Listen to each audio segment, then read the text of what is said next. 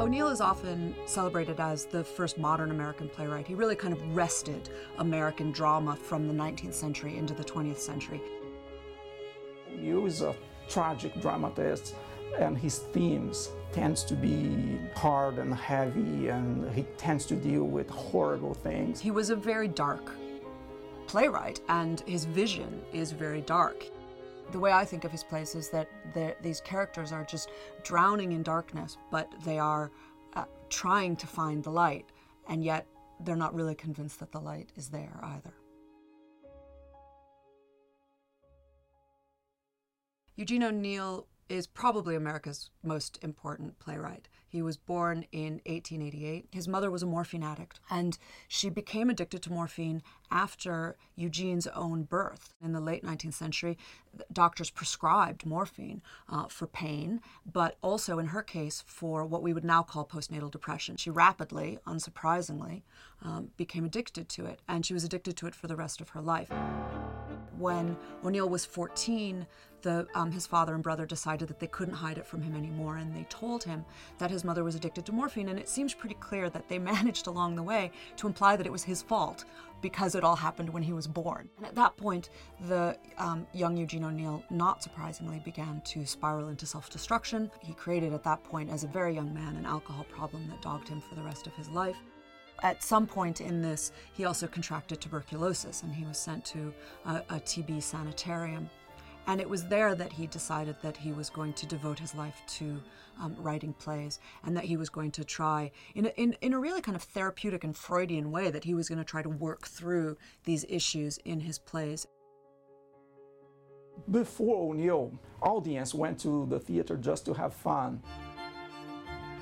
American theater was really a popular theater. It was vaudeville, it was music hall, it was repertoire. And so certainly there were there were some great plays that were staged. Shakespeare was very popular, but we're also talking about a time of plays like Abie's Irish Rose and Peg of My Heart, this kind of sentimental faux Irish, uh, you know, melodrama and musical comedy. O'Neill introduced uh, strong themes and strong subjects like abortion, betrayals, and O'Neill was the first dramatist to treat seriously about these themes.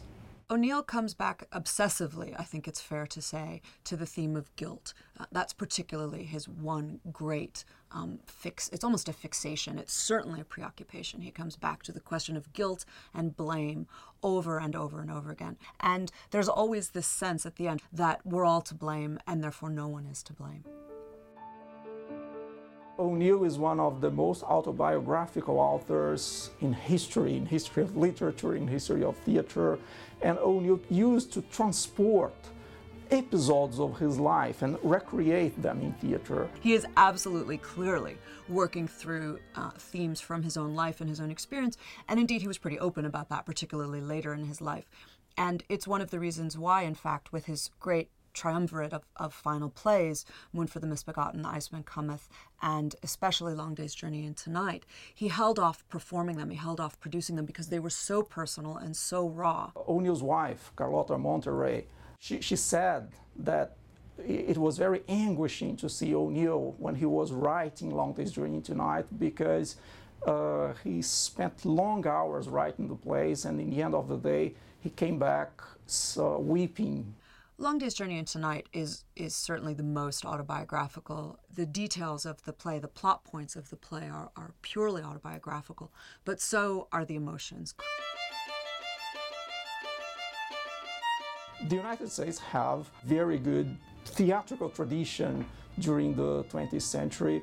Uh, they have produced a lot of great dramatists, and they all owe a lot to Eugene O'Neill. Without him, it's hard to imagine a Tennessee Williams. It's hard to imagine um, an Arthur Miller. It's hard to um, certainly a Sam Shepard. These playwrights owe an enormous debt, and and you know I think they acknowledge that debt um, to O'Neill. But he's still he's still the towering figure. He is this kind of. I always think of him as this kind of mountain, this kind of craggy colossus, and he's dark and he's looming and he casts all these shadows. Um, and he's not always beautiful. In fact, he's often not beautiful, but he's kind of majestic, and you definitely can't get around him.